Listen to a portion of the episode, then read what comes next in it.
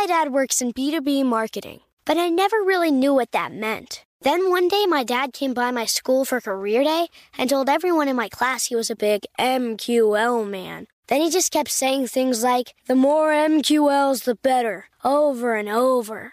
My friends still laugh at me to this day.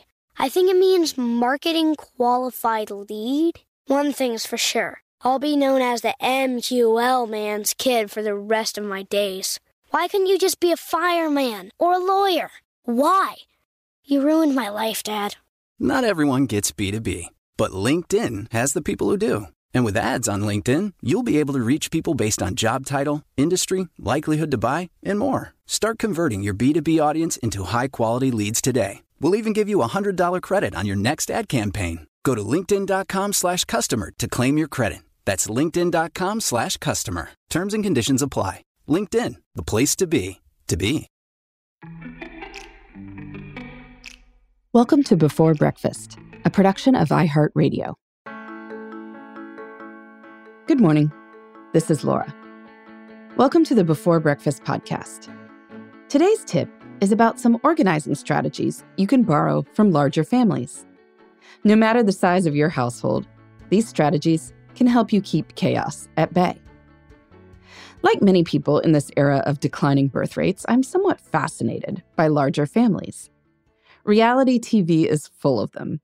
And though these families aren't always functional in the larger sense, they do tend to hone systems for day to day functionality. Over the years, and as my own family has grown, I've become a student of these systems. Today's episode talks about a few that I found most helpful. Paradoxically, one of the best big family hacks is to own less stuff. As the volume of family members increases, everybody's stuff gets added to the pile. With two people, that could be fine. With seven, you've got trouble. So you learn to be careful about what comes in, always asking if something can be borrowed or repurposed before buying something new. It's also smart to build in regular times for purging things that are no longer serving a purpose. The start of each new season is great for this. And since a lot of charities will pick things up from your door, there's really no reason not to. Another key point objects need a home. If you find a spoon somewhere in your house, well, you know where that goes. But many other things are more nebulous. They shouldn't be. Larger households solve this issue by giving every family member a bin or box or other such spot where items that will be needed can go. We keep our family bins in the mudroom. Kid mittens, library books, and things like that can all be placed in these bins so people can find them on the way out the door. If an item is found elsewhere in the house, it can be put in the bin, and people will know that that is the first place to look. If someone starts hollering, Where is my ex? the first response will always be, Did you check your bin? A set of car keys must always be in a designated little basket. Coats, shoes, umbrellas, and backpacks all go in the mudroom too. Homework is either actively being done or is in the backpack. Shoes found elsewhere are immediately returned to the mudroom. There are no other places these things can be. This gets particularly important in winter, though I was quite intrigued to hear the approach from one family with eight kids. They moved to Florida, precisely so they wouldn't have to worry about coats and hats and mittens. Time spent hunting for lost items is just wasted time. And while that might not be a huge deal with two family members, it's a deal killer with six. So the systems become tighter, which is probably a good thing in general. Another hack I have come to appreciate always have a backup meal. Some people like meal planning and others don't. But even people who like to plan encounter this reality. With more family members, more things can go wrong. You don't make it home in time to get the oven going before everyone is starving. If that's the case, it helps to always have, say, eggs, fruit, and pancake mix in the house so you can have breakfast for dinner. Or tortillas, cheese, shredded chicken, and frozen veggies for quesadilla night. In big families, laundry becomes its own special torture. One hack we learned early on was to give each of our boys their own kind of sock and their own kind of underwear. Yes, they may all be white athletic socks, but the brand name might be in a different color, or the toes slightly different. This way, anyone can tell at a glance whose stuff is whose. I recently simplified my life this way by purging my old running socks and buying 10 pairs that match. Now, all my socks match, and so I don't need to think about pairing them. With bigger families, dishes can pile up too. Some of this is inevitable. We run the dishwasher every day and often more frequently. But things like water cups can be reused. A number of bigger families have one color for each child. So a green cup can be refilled without worrying about washing it for whoever always uses green. When we have lots of house guests, we've learned to buy sturdy disposable cups and then write people's names in Sharpie on there. Saves us from all kinds of waste and bother.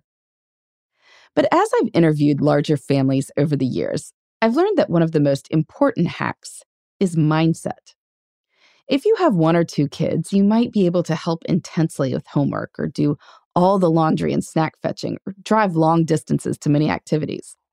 With five kids or six kids or more, this becomes a lot less feasible. So people lean on their kids to learn to do more for themselves. The good news is that most people rise to the occasion. But you don't need to be housing a small army to encourage this. If you've been doing everyone's laundry in your household and everyone else is over the age of 10, just start doing your own. When people start complaining, offer a quick tutorial and then continue about your business. When people ask what's for dinner, say that's a good question. Ask what they'd like to make. Teenage children can manage their own schedules within the parameters that they need to ask you for rides with, say, one day's notice, or else figure out a carpool. And as for homework, well, you already did seventh grade. You're done with it. You will answer specific, well thought through questions, but beyond that, it is not your problem. All this is easier said than done, of course, but worth doing. Because while an organizational hack can save a little bit of time, getting something completely off your plate saves a ton of time. Again and again and again. In the meantime, this is Laura.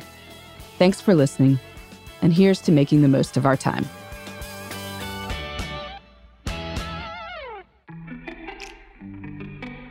Hey, everybody. I'd love to hear from you. You can send me your tips, your questions, or anything else. Just connect with me on Twitter, Facebook, and Instagram at Before Breakfast Pod. That's B E, the number four, then breakfast, P O D. You can also shoot me an email at beforebreakfastpodcast at iheartmedia.com. That before breakfast is spelled out with all the letters. Thanks so much. I look forward to staying in touch.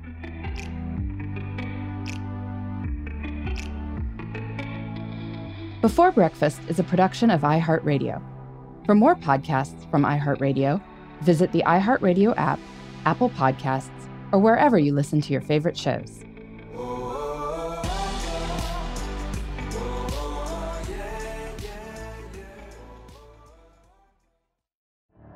The Elevation with Stephen Furtick podcast was created with you in mind. This is a podcast for those feeling discouraged or needing guidance from God. Together in this podcast, we'll dive deep into scripture, uncover the powerful truths that will help you rise above your limitations and embrace your full potential.